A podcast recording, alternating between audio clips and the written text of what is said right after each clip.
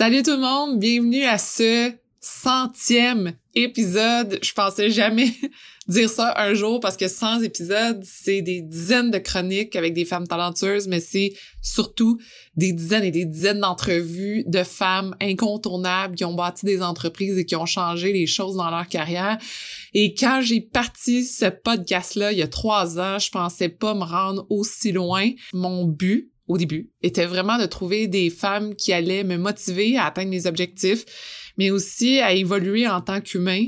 Et ben, je pense que c'est mission accomplie et même plus parce qu'en ce moment, ma liste d'entrevues est infinie et je veux juste vous dire merci beaucoup, beaucoup, beaucoup d'appuyer le podcast. Je le dis un peu dernièrement, mais vos commentaires, c'est vraiment de l'or pour moi. C'est ce qui me permet de me pousser plus loin, d'avancer et de me dire est-ce que je fais une quatrième saison? Est-ce que je continue? Euh, et je pense qu'en ce moment, la réponse est oui. Alors, n'hésitez pas à me dire oui, oui, Sophie, continue, parce que c'est grâce à vous si euh, je continue. Alors, pour ce centième épisode, je reçois Jade Robitaille de la marque Minisic. Et si vous êtes parent, si vous avez des amis avec des enfants, si vous avez des neveux, des nièces, bref, si vous êtes entouré d'enfants, vous comprenez qu'on n'a jamais fini d'acheter des vêtements pour nos enfants qui grandissent toujours. Et avec Jade, eh bien, on jase de son entreprise qui a le vent dans les voiles et qui met de l'avant l'économie circulaire de mode pour enfants. Et puisque Jade enseigne à la faculté McGill un cours en stratégie durable, j'en ai profité pour lui demander plus d'informations sur l'économie circulaire et sur l'anxiété de la prochaine génération face à l'environnement alors on l'écoute dès maintenant. Bonjour à vous, je suis votre animatrice Sophie Momini et je me suis donné la mission de vous faire découvrir des femmes qui décident de faire entendre leur voix et de bouger les choses dans leur communauté, leur travail et leur famille. Peu importe où vous vous trouvez en écoutant le podcast, on a besoin de leaders positifs comme vous. C'est le temps de se laisser inspirer, d'ouvrir vos horizons et de changer le monde un pas à la fois. Bienvenue à Femmes de fer. Salut Jade. Salut, ça va bien? Ça va bien toi? Oui, merci. Merci tellement de prendre le temps de me parler aujourd'hui parce que je dois avouer que je ne te connaissais pas. Tout de suite, quand je l'ai découvert, j'ai fait Oh mon Dieu, ça faisait longtemps que je veux pas dire que je cherchais parce que clairement, je ne l'ai pas trouvé, j'aurais dû le trouver. Parce que je me disais que c'était un grand besoin et là, quand j'ai vu ça, je ça, ça m'a fait du bien et ça m'a vraiment fait plaisir de découvrir euh, ce que tu fais. Et bon, pour les gens, évidemment, qui écoutent, peut-être juste m'expliquer un peu c'est quoi l'entreprise. On parle de Minicycle. En quoi ça consiste? Euh, ben, Minicycle, en fait, c'est une plateforme d'économie circulaire en ligne. On se positionne vraiment comme euh, la référence zéro déchet pour la mode pour enfants. Euh, donc, on vend des pièces neuves et de seconde main et on garantit de tout racheter quand les gens ont terminé d'utiliser les pièces. L'idée de rendre la mode durable plus accessible mm-hmm. en redonnant de l'argent quand les gens rapportent leurs pièces. Euh, puis aussi en euh, l'offrant dans la, dans la section seconde main euh, du site web. Mm, c'est quand même un gros mandat parce que bon, moi, moi étant maman d'un petit garçon, on le sait, la mode, on, on a le goût d'acheter des vêtements pour nos enfants. Évidemment, il faut, faut qu'ils soient habillés, mais donc côté, on veut s'amuser aussi avec ça. Ils grandissent tellement vite qu'on dirait qu'on est toujours en train d'acheter des vêtements, de les faire évoluer. Euh, il y a quelques options qui s'offrent à nous pour pas être toujours en train de faire du shopping. Mais je me disais, qu'est-ce qui se passe avec tous ces vêtements-là? Comment on peut faire pour que finalement on soit toujours, on arrête d'être toujours en mode, on dépense, puis finalement, deux mois après, ça, ça fonctionne plus. Est-ce que toi, dans le fond, tu dis est-ce que tu t'es posé cette question-là quand tu as commencé ton, ton entreprise? Moi aussi, j'ai deux, deux filles. ont, elles ont maintenant 5 et 7 ans. Euh, puis l'idée est vraiment venue euh, d'avoir des enfants aussi, mais aussi d'enseigner l'économie circulaire à McGill. Mhm. euh, donc c'est ça, c'est que je me ramassais à aller sur des plateformes alternatives comme euh, Facebook Marketplace ou euh, Craigslist. Mhm. finalement, c'était des familles qui vendaient des sacs et des sacs de poubelles de vêtements qui n'étaient pas nécessairement ce que je voulais consommer parce que souvent ça tombait plus dans le fast fashion. Mm. Je me disais, ben, tu sais, toutes ces pièces-là qui sont bien faites, où ils se ramassent, où on peut les trouver. J'avais bien la difficulté à trouver des gens qui vendaient euh, ces pièces-là en mm. seconde main.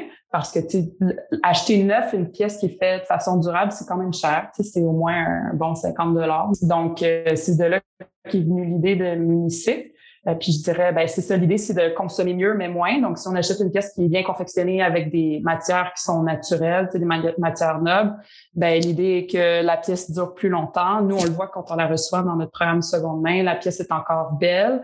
Puis aussi quand c'est une pièce qui a bien été confectionnée, mais ben, ça vaut la peine de la réparer. Tu sais, la, la pièce garde sa valeur. Euh, donc, dans, dans cet ordre-là, on pense plus au portefeuille collectif qu'au portefeuille personnel. L'idée, c'est d'acheter des pièces justement qui vont durer à travers la collectivité puis qui vont être remis sur le marché le plus de fois possible puis réparés le mm. plus de fois possible. Ce qui n'est mm. pas, ce qui est pas nécessairement faisable avec le fast fashion parce que quand on le trouve encore beau dans le second main, c'est parce qu'il n'a pas été porté normalement. Oui. Euh, ou sinon, c'est, tu sais, des fois, ça m'est arrivé, disons, j'ai gardé une veste Zara, euh, je sais pas, 10 ans ou 15 ans, mais tu sais, c'est vraiment l'exception. C'est pas la normalité quand on parle de, de marques qui sont plus fast fashion. Avec Ministic, donc pour toi, toutes ces pièces-là qui sont de type fast fashion, c'est pas intéressant parce que tu sais qu'elles vont se dégrader assez rapidement? C'est ça. Il y a, ben, en fait, il y a deux points. Le premier, c'est que pour la confectionner, cette pièce-là, on a comme abusé de l'environnement puis des gens qui l'ont fait. Donc, on veut vraiment pas encourager cette facette-là euh, de la mode. Euh, puis deuxièmement, comme tu viens de le dire, ben, on garantit de racheter. Fait que si on mm. garantit de racheter puis on n'est pas capable de voir la qualité qui dure à travers le temps, mais ça, ça sert à rien d'avoir ce modèle d'économie circulaire-là. Alors, c'est pour ça qu'on focus plus sur les, les marques qui font bien les choses finalement. Hmm. Donc, toi, tu as parti vraiment ce projet-là par passion, mais aussi parce que tu étais une maman. Les deux viennent ensemble, puis ça, ça a donné Minicycle? C'est une passion. Ben, j'ai eu mes enfants, c'est comme, tu sais, tu sais, quand tu as des enfants, ben, c'est comme tu pars de zéro parce que là, tu es un consommateur individuel, une femme individuelle. Tu sais, quelle marque acheter pour tes vêtements personnels à toi, quel genre d'outils pour la cuisine acheter, quel genre de nourriture t'aimes acheter, quel genre de marque pour la, la voiture ou peu importe. Mm. Mais là, dès que tu as des enfants, tu te retrouves à être ouverte à un marché pour lequel tu connais absolument rien. Mm. Euh, puis c'est ça, l'idée, c'était de, de donner ces outils-là aux nouveaux parents, de savoir où bien acheter les pièces, puis où bien les retourner aussi pour que ces pièces-là aient une seconde vie, une troisième ou une quatrième qui est plus euh, significative que juste la, la lancer euh, dans un, une boîte de dons euh, sur le coin de la rue. Oui. Est-ce que quand tu as commencé Minisic, c'était vraiment un petit projet on the que tu disais, bon, ben, je me lance là-dedans, puis je vais le faire vraiment juste petit, puis ça a pris tranquillement de l'ampleur ou pour toi, c'est vraiment de dire non, non, là, je veux vraiment m'investir dans ce projet-là parce que c'est ça qui est important? Non, c'est ça. Depuis le début, c'était, je voulais vraiment euh, déranger le milieu de la mode. Puis c'était comme, je ne sais pas si c'est juste un petit projet sur le côté. Fait depuis le début, on traite Mystique comme que ça va devenir gros, puis ça va vraiment déranger le milieu de la mode. Puis, euh, de trouver des outils justement pour euh, changer la façon dont on fait les choses. Puis si on ne fait pas non plus naïvement à se dire bon on va juste mettre des pièces qui sont super chères puis les gens vont les acheter les yeux fermés. C'est pas cette idée, c'est vraiment d'aller chercher euh, des outils puis des façons de faire qui permettent à tout le monde de participer puis vraiment démocratiser justement euh, la mode euh, durable. Hum, mais quand tu dis déranger le milieu de la mode, est-ce que tu sens que tu le déranges? Oui. Oui? Ouais. Comment tu vois ça? Euh, ben, tu sais, c'est sûr, là, c'est à petit niveau parce que, tu sais, Munich, c'est pas encore super gros, c'est pas connu euh, à l'international ou autre. Des fois, euh, des fournisseurs qui sont un petit peu moins chauds à l'idée qu'on fasse du seconde main parce qu'ils voient ça, disons, comme un substitut à leurs produits. La chose qui est positive, c'est que là, en ce moment, il y a tout plein de marques qui commencent à adopter ce modèle d'affaires-là. Euh, mm. les choses ils changent vraiment vite en ce moment. Fait que j'ai comme l'impression que même les marques qui ont, sont un peu réticentes justement à cette idée-là de de recommercialiser des pièces qui ont déjà été vendues, est en train vraiment de de prendre l'ampleur. C'est ça, puis les tabous sont en train de s'abolir, je trouve, euh, de ce côté-là. Puis comment tu vois ça? Tu trouves que toutes les marques commencent à se poser ces questions-là de comment on peut réutiliser les vêtements que finalement on vend pas? Ou... Oui, c'est ça, exactement. Tu sais, comme par exemple, euh, Patagonia a été vraiment le leader là-dedans. Tu sais, ils ont une catégorie qui s'appelle Worn and Wear où les gens, où ils vendent des pièces euh, seconde main. Euh, on peut penser aussi à Eileen, Fisher qui a été vraiment un, pionnier dans, dans le e-commerce. Mm. Euh, mais là, de plus en plus, tu sais, comme H&M vient de sortir justement un modèle d'économie circulaire. Ils essayent de, tu sais, vraiment repenser à qu'est-ce qu'ils font avec les pièces en seconde main. Euh, Levi's vient de partir un modèle un peu similaire. Il y a mm. North Face aussi. Euh, tu sais, je pourrais en nommer, en nommer plein, mais tu sais, des gros joueurs. Lululemon aussi vient juste de commencer à penser à justement des modèles de, de circularité aussi. Fait que je pense que tu sais, justement quand ça découle des gros joueurs, après il y a comme un effet qui, qui vient influencer les plus petits joueurs aussi. Hmm. Est-ce que tu es contente de voir ça arriver? Vraiment, oui. C'est, c'est vraiment... Même quand j'étudiais justement, ma, ma thèse, je l'ai faite en bâtiment vert puis en énergie renouvelable. Puis l'idée première, c'est toujours de réduire, parce qu'on peut penser, disons, à mettre euh, des panneaux solaires sur notre maison, mais si on utilise tellement d'énergie, ben, à un moment donné, juste produire plus de panneaux solaires pour, pour produire plus d'énergie pour subvenir à cette demande-là, c'est pas vraiment la stratégie à adopter. Ben, c'est la même chose pour les vêtements. L'idée, c'est mm. vraiment de, de, diminuer notre consommation. On peut la diminuer, ben, un, en en achetant moins. Mais le problème, c'est disons, dans un besoin pour un enfant qui est toujours grandissant, mais on peut pas vraiment en consommer moins. Ben là, le, mm. le second, c'est qu'on consomme en, en seconde main oui. qu'on le fasse circuler le plus longtemps possible, puis qu'on valorise justement les ressources qui ont été mises à faire ces pièces-là, euh, parce que il y a des plantes qui ont poussé, il y a des gens qui ont tissé, il y a des gens qui ont fabriqué, euh, puis ces efforts-là doivent être valorisés, puis c'est justement en redevant des, en redonnant plusieurs vies à une pièce qu'on valorise tous ces efforts-là qui ont été mis en faisant les pièces finalement. Oui. On a, je ne sais pas si c'est peut-être juste mon feeling, mais quand je t'entends parler de revalorisation et de, de, de dire, bon, ben, il faut savoir, bon, les plantes, les gens qui ont travaillé là-dessus, comment on fait pour l'amener à la masse, ce genre de, c'est de la grosse question, là, mais de vision-là, parce que, mm-hmm. tu sais, de dire que on change de saison, j'ai goût de nouveaux vêtements, c'est rendu, ou ça, ça c'est tellement intégré en nous, on se le fait montrer, on se le fait vendre, on veut, on se le fait pousser. Donc, notre identité, une partie de notre identité découle de ça et tout ça. Donc, comment on fait pour dire, ben, c'est peut-être pas juste ça ou là la réponse, mais c'est d'amener vers les friperies ou l'économie circulaire. C'est comment toi tu te dis en en parlant, ça va devenir plus intéressant? Il y a tellement une grosse déconnexion de, tu sais, comme on est, on le voit pas. Fait que c'est ça. C'est difficile de y penser finalement. Ouais. Euh, mais je dirais si on adopte une philosophie justement de moins consommer ou de si on consomme, de l'acheter pour durer ou de l'acheter, d'acheter une pièce qui est plus classique qu'on peut réinventer ou porter plusieurs fois à travers les saisons. Mm-hmm. Euh, c'est ça, comme tu dis après, si on a envie de renouveau puis de changer de style, ben, c'est de vraiment faire attention comment on se débarrasse des vêtements, euh, soit des rapportés justement euh, comme chez Municic pour les enfants, euh, mais ça peut être aussi à toutes sortes de friperies ou d'endroits qui, peut, qui peuvent échanger les pièces ou euh, ou on peut aussi les racheter en seconde main. Ou des pièces aussi maintenant, de plus en plus, il y en a qui en font avec des, des tissus qui ont été recyclés aussi. Fait que ça, ça pourrait être en, dernier recours. Mm-hmm. Mais je dirais, à la base, c'est vraiment de diminuer. Donc, c'est vraiment de consommer les pièces vraiment de façon euh, judicieuse, à savoir que c'est une pièce qui peut comme mix and match avec plusieurs items qu'on a dans notre garde-robe, des pièces mhm. classiques, des pièces qui sont bien faites, puis avec euh, c'est ça des fibres naturelles parce que souvent les fibres euh, synthétiques ne durent pas à travers le temps, tu sais, ça mhm. bouloche plus vite. Je voyais encore un rapport dernièrement où les sites de fast fashion, mais de encore plus loin qu'H&M, là on parle de Shein et tout ça, font des records de vente? Moi, je pense que c'est en train de changer. Je pense que c'est en train de changer avec les nouvelles générations. Euh, mm-hmm. tu sais, comme millennials, génération Z, qui sont, tu sais, commencent de plus en plus à avoir le pouvoir d'achat, sont vraiment conscientisés par rapport à leur consommation. Puis c'est plus juste ça, je veux consommer parce que la pièce est cheap, puis je vais la, tu sais, vraiment participer justement à cette mode jetable là qui est le, le fast fashion. Euh, fait que je pense que de plus en plus les compagnies pourront ont pu passer ce genre de message-là ou passer ce genre de produit-là à la population. C'est en train de changer lentement. C'est sûr, je pense que MISIC et les autres compagnies qui font du rachat ou de l'économie circulaire sont quand même en avance sur la tendance, mais ça s'en va vraiment vers ça. les études de marché disent que le marché de seconde main devrait prendre comme grosseur 1,5 fois celui de la mode rapide. Fait qu'il y a vraiment euh, c'est ça, la tendance s'en va vers là. Puis je pense que c'est avec les nouvelles générations, ça va, ça va shifter complètement. Hmm. Ça fait combien de temps que Minicycle existe? C'est que ça a été incorporé en mars 2019. Fait qu'avant ça, j'avais comme travaillé peut-être un an dessus euh, de façon plus petite, là, mais c'est hmm. incorporé en mars 2019.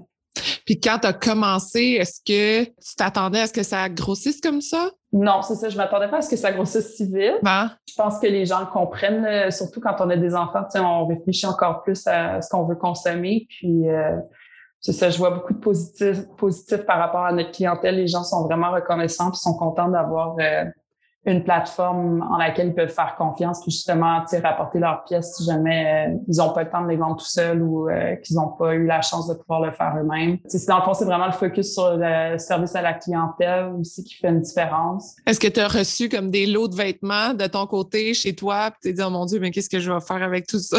tu avais déjà prévu un peu le coup de dire ah, les entrepôts, comment tu t'es installé avec ça? Quand je faisais ça chez moi? Ouais.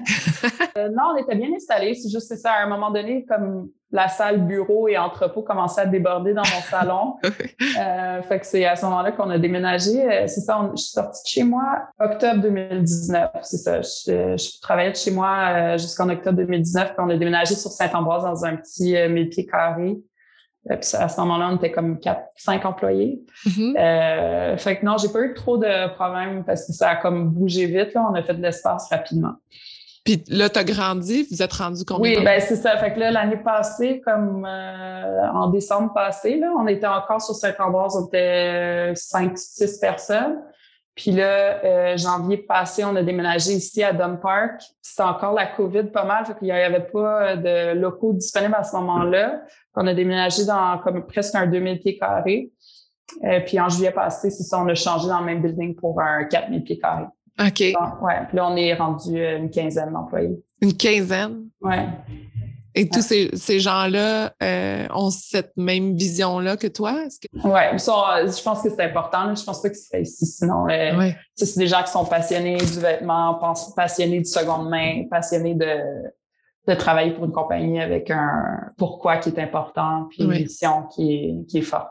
Fait que là, l'objectif présentement, Ministre, est-ce que c'est toujours en croissance oui, c'est toujours en croissance. Euh, fait que c'est ça l'objectif, c'est de, de continuer à grossir de façon euh, soutenable, ajouter des pièces seconde main, d'en ajouter de plus en plus puisque la demande est là. Souvent, on a, c'est plus difficile de d'être plus efficace avec le seconde main. Oui. On est en train de travailler sur la technologie justement pour rendre ce processus-là plus automatisé. Puis c'est ça, de continuer à aller chercher des nouvelles marques euh, qui fonctionnent bien avec le seconde main parce que c'est ça, nous, on fait pas de vêtements, on vend des pièces neuves et seconde main qui sont faites par euh, différentes marques.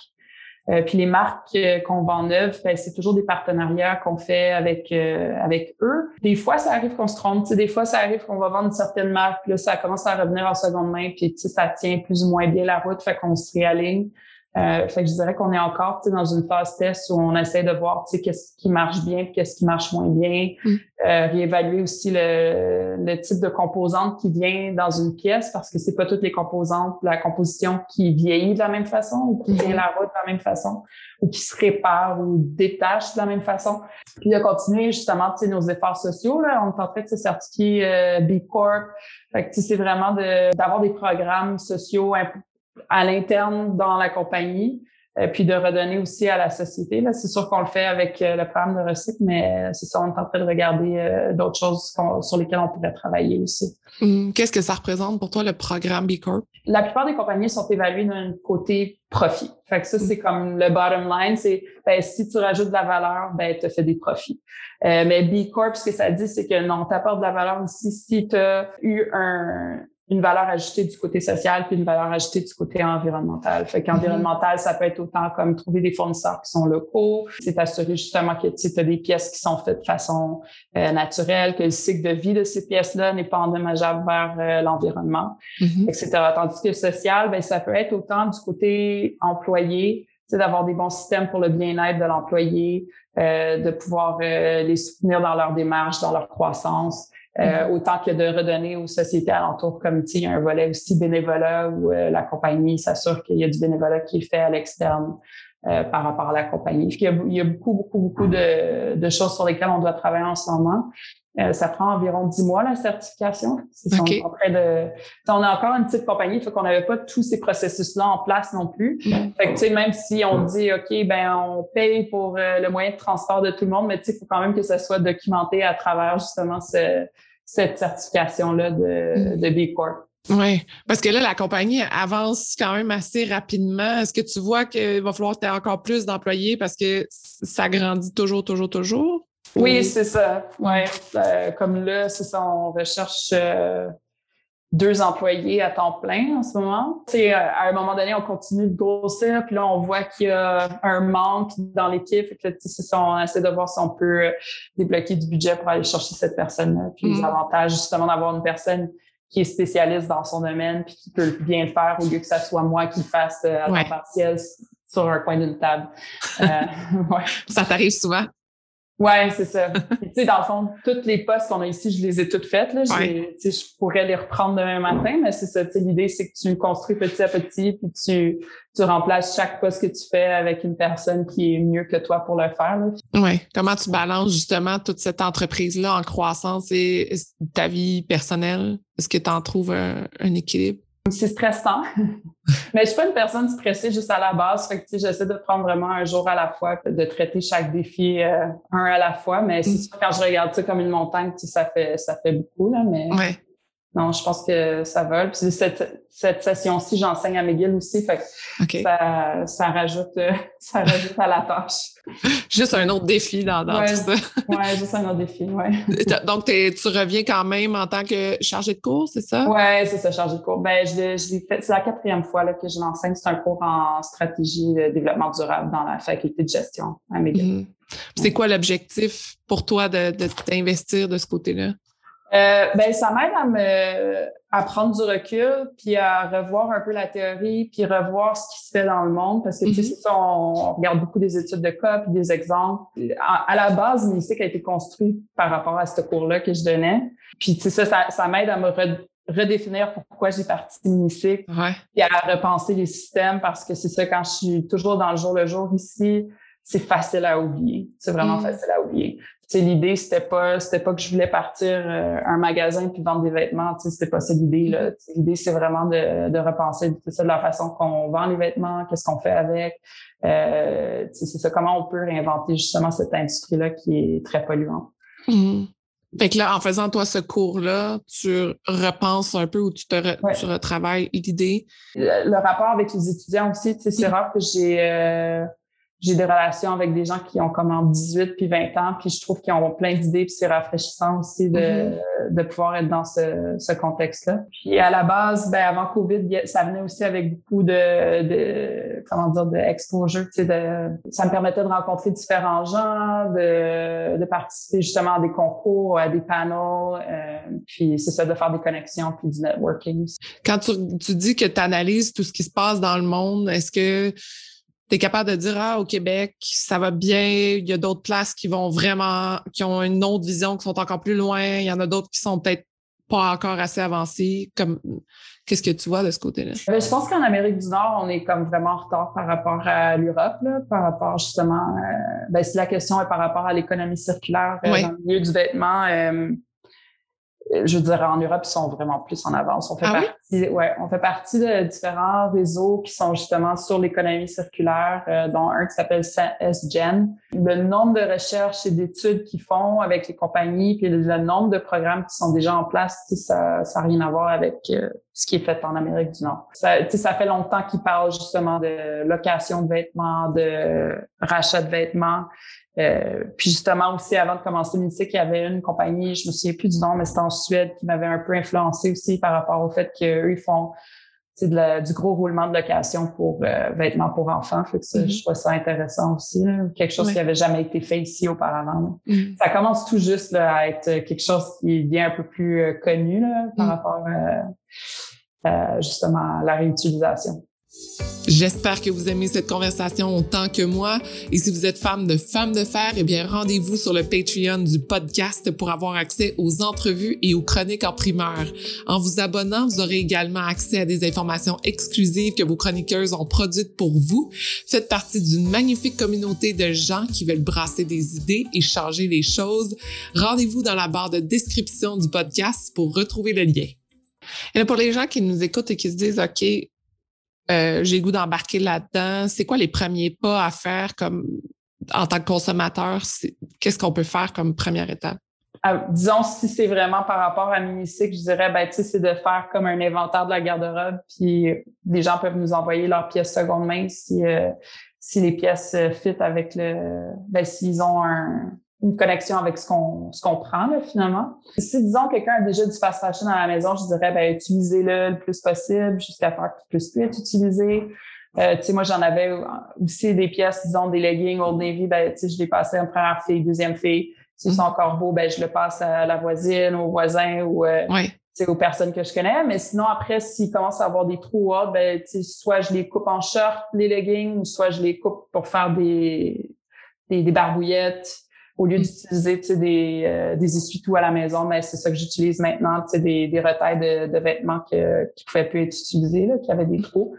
Mais sinon, après, ça serait de quand on recommence à acheter du neuf ou du seconde main, de vraiment faire attention d'acheter des pièces qui sont faites pour durer. C'est ça, si on va sur euh, le site de l'UNICEF, on a une liste de, de marques qu'on accepte. Euh, donc, les gens peuvent aller là puis voir euh, peut-être consommer plus vers ces marques-là ou mm-hmm. justement de les acheter dans le seconde main chez l'UNICEF ou dans le neuf ou justement aussi ça peut se faire à la maison avec euh, voisins, cousins, frères et sœurs, euh, d'essayer de passer les pièces euh, le plus longtemps possible entre euh, entre personnes, c'est ça l'idéal finalement. Oui. Donc quand on achète chez Minisic, ensuite notre enfant ça y fait plus, après ça Minisic peut reprendre ces pièces-là. C'est ça exactement. Fait qu'on paye pour le shipping aussi, fait que les gens peuvent venir soit ici dans nos bureaux les porter ou sinon les envoyer par la poste. Puis euh, nous, après ça, on les reçoit, on les traite dans notre système euh, d'application à l'interne. Mm. Puis ça envoie une facture au client. Puis le client peut choisir entre euh, un crédit magasin ou de l'argent comptant. L'argent comptant, c'est 10 de moins que le crédit magasin. Puis c'est ça l'idée avec Minicycle. Pour moi, c'était vraiment la transparence aussi pour que les gens sachent combien valaient leurs pièces ou que, mm-hmm. à quel point ils ont été utilisés, puis de savoir, nous, on va les revendre combien, pas juste dire, bon, ben on te redonne 100 dollars puis c'est tout. Euh, on voulait vraiment qu'il y ait de la transparence. Le temps file et moi, je vais m'assurer que je te pose des petites questions que je fais toujours en fin de podcast. Aujourd'hui, pourquoi as-tu de la gratitude? Euh, de la gratitude pour mes employés. Oui. Oui. Parce que je suis arrivée, tout le monde était là, tout le monde est à son affaire. Là, on a deux nouveaux employés. Puis, tu sais, j'arrive, puis tout fonctionne. Tu sais, ils sont, sont juste merveilleuses. Là. Je pourrais pas demander mieux. C'est ça, quand je suis rentrée aujourd'hui, c'était vraiment ça qui m'est rentré en tête. Pour une entrepreneur, ça fait du bien de savoir que la, business roule, même si on n'est pas là nécessairement.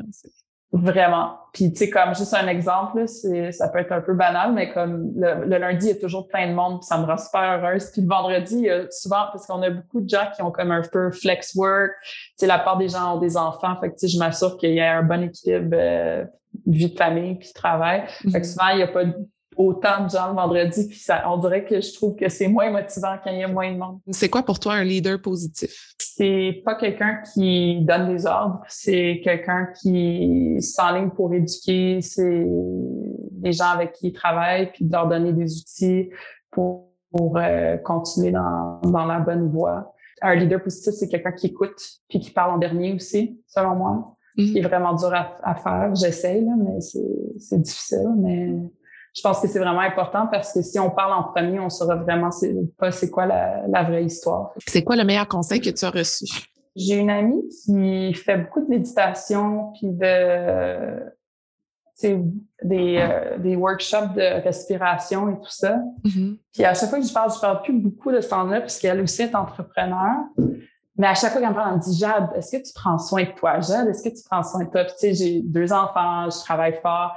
Fait que souvent, j'oublie. Puis là, récemment, c'est ça, je me suis mis à faire beaucoup plus d'exercices. Puis même si mon horaire est encore plus coincé en ce moment avec McGill, tu sais, je vais courir, je vais faire du yoga à la maison. Tu sais, je fais vraiment un point de, à chaque jour, faire quelque chose pour mon corps. Mm-hmm. Puis je me rends compte que ça manquait, tu sais. Ça manquait mm. vraiment. Fait que je, il faut vraiment prendre soin de soi en premier. Puis l'exercice, c'est à la base. Si on fait mm. pas d'exercice après, c'est facile euh, de, de, devenir probablement plus malade, moins en santé, mais c'est aussi la, la santé mentale, c'est vraiment important. Fait que ça, mm. je pense que pour être justement un bon leader ou un bon chef d'entreprise, ben il faut vraiment prendre soin de soi en premier ou une bonne mère aussi d'ailleurs prendre soin de soi en premier. Puis je pense que c'est ça, ça passe par l'amour de soi, l'amour de soi, prendre soin de son corps, le valoriser, puis euh, bien manger, tout ça. Fait que euh, c'est ça, elle m'a aidé à remettre ça en question. Mmh. Parce que souvent, quand on brûle ce côté-là, parce qu'on se dit non, mais j'ai tellement de choses à faire, il y a tellement de choses que je peux.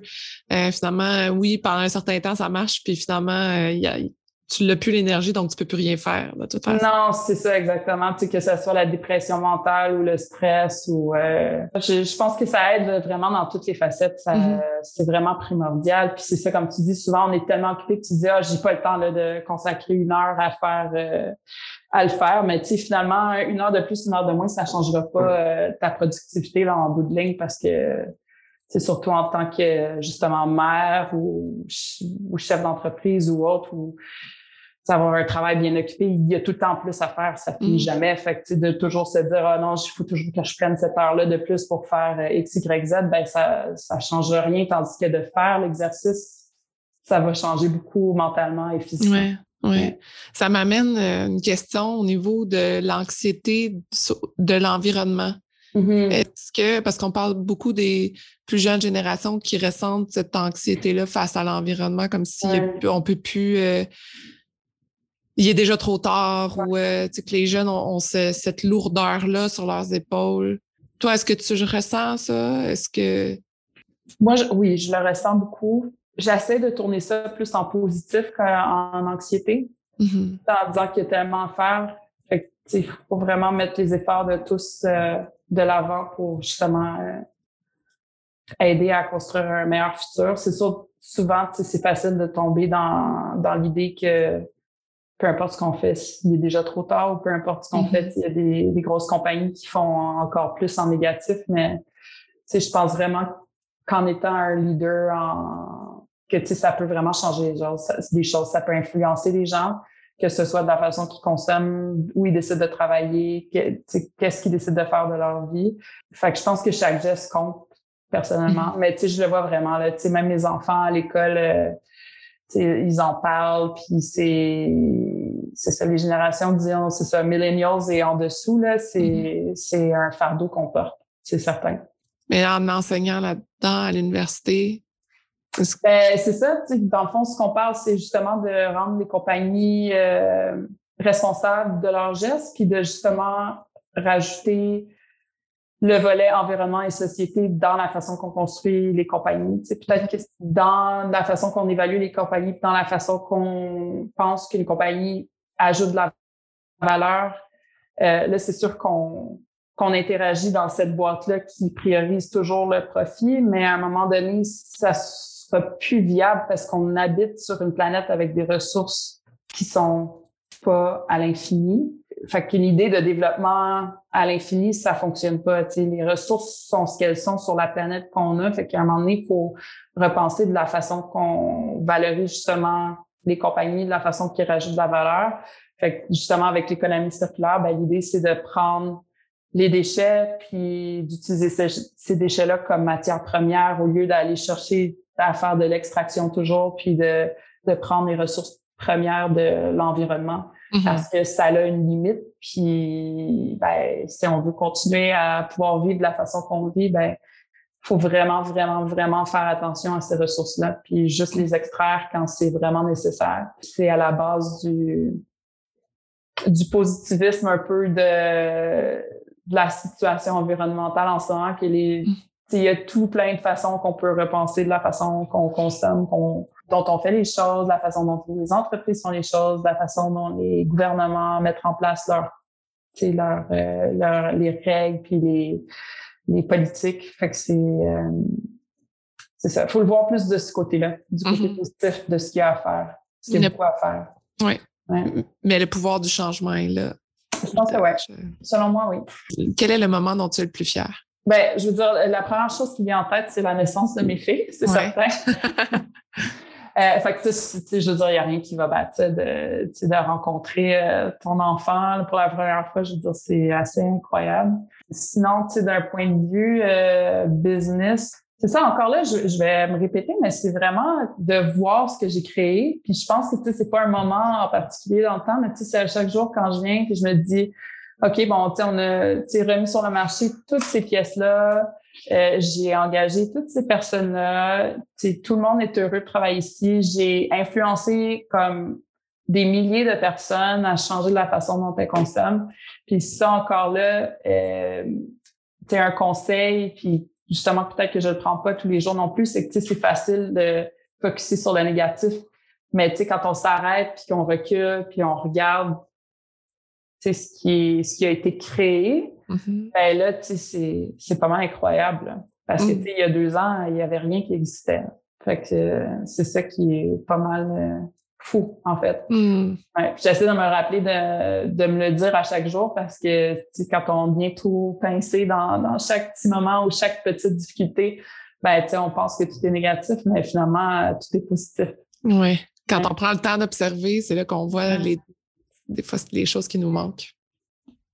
Exactement, parce que c'est quand même gros, là, tu sais, de partir d'une compagnie de rien, c'est, c'est très, très, très difficile, là. Puis, mm-hmm. c'est un peu comme euh, essayer d'expliquer à quelqu'un qui n'est pas parent qu'est-ce que c'est devenir parent, mais tu sais, d'expliquer à quelqu'un qui n'a jamais construit une compagnie, c'est quoi de la construire, ben, c'est tout un défi, là.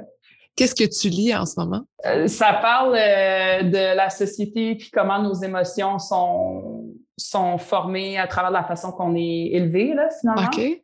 Que, tu sais, de la façon qu'on interagit dans nos relations, ça a toujours un, un bias. Celui que je veux, je voulais relire, c'est The Four Agreements, mais celui que je viens de finir lire, c'est euh, The Mastery of Love.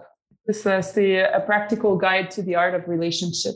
Génial. En terminant, je veux savoir qu'est-ce que ça veut dire pour toi, femme de fer. Une femme forte, c'est certain. Femme de fer, euh, une femme leader, une femme, euh, c'est ça qui a une influence dans, dans sa communauté, qui apporte du positif dans sa communauté, qui redéfinit un peu c'est quoi les, les normes d'être une femme leader finalement. J'adore. Alors là, à partir de maintenant, qu'est-ce que qu'est-ce que tu veux développer avec Minicycle? Euh, ben, c'est ça. Il y a tout le côté d'automatisation du programme de rachat sur lequel euh, je veux travailler en ce moment, que ce soit sur le back-end ou sur le front-end. C'est-à-dire que pour que les clients, ça soit plus facile pour eux euh, d'utiliser la plateforme, mm-hmm. euh, puis ça soit plus automatisé, puis justement que les reçus soient directement dans leur compte, là, au lieu que ça soit des emails envoyés séparément. Puis à l'interne, la même chose là, pour qu'il y ait un système de remise sur la plateforme beaucoup plus facile et direct que de le rentrer manuellement comme on fait en ce moment. On a une app qui nous aide à standardiser l'information puis à rentrer l'information, mais c'est quand même beaucoup de travail manuel. OK. Oui, c'est ça. Puis l'autre, c'est euh, vraiment de continuer à être euh, un leader dans l'industrie, là, à continuer à éduquer, à créer du contenu. C'est ça, à renforcer les partenariats avec d'autres marques pour justement valoriser l'économie circulaire. Hmm, tu disais de déranger la mode euh, même à l'international. Est-ce que ton objectif, c'est éventuellement que ça devienne à l'extérieur du Québec, du Canada? Oui, c'est ça. La première étape, ce serait, ben, en ce moment, je vois euh, Canada et États-Unis parce que justement, le marché américain, c'est un marché qui est quand même assez gros. Puis on a déjà pas mal de clients qui sont établis là-bas on est quand même bien établi en anglais aussi sur la plateforme et autres. J'ai hâte de voir ça grandir parce que c'est vraiment une plateforme super importante et euh, très contente de la découvrir. Ah, merci beaucoup. Ouais, c'est ça, on travaille fort euh, pour que ça, ça fasse changer les choses. Là. Ouais. Je pense que ça, ça fonctionne jusqu'à maintenant. Et si les gens veulent te contacter, te suivre, t'écrire, comment peuvent-ils le faire? Euh, c'est ça, sur Instagram, c'est boutique Lumistique en un mot. Mm-hmm. Euh, sinon, euh, sur le site, on a une fiche contact. Sinon, elles peuvent écrire à moi directement aussi. Mon nom, c'est Jade, J-A-D, mini cycle.com. Parfait. Merci beaucoup, Jade, d'avoir pris le temps de parler aujourd'hui. C'est un plaisir. Merci à toi. Moi aussi, c'est un vrai plaisir. Merci d'avoir écouté l'entrevue jusqu'à la fin. J'ai énormément de gratitude pour votre présence et j'espère que vous êtes totalement inspirés. Si vous voulez garder contact, rendez-vous sur le Instagram de Femmes de Fer et vous pouvez également vous abonner au Patreon de Femmes de Fer pour encourager l'équipe à produire encore plus de contenu pertinent pour vous. Je vous souhaite une magnifique journée.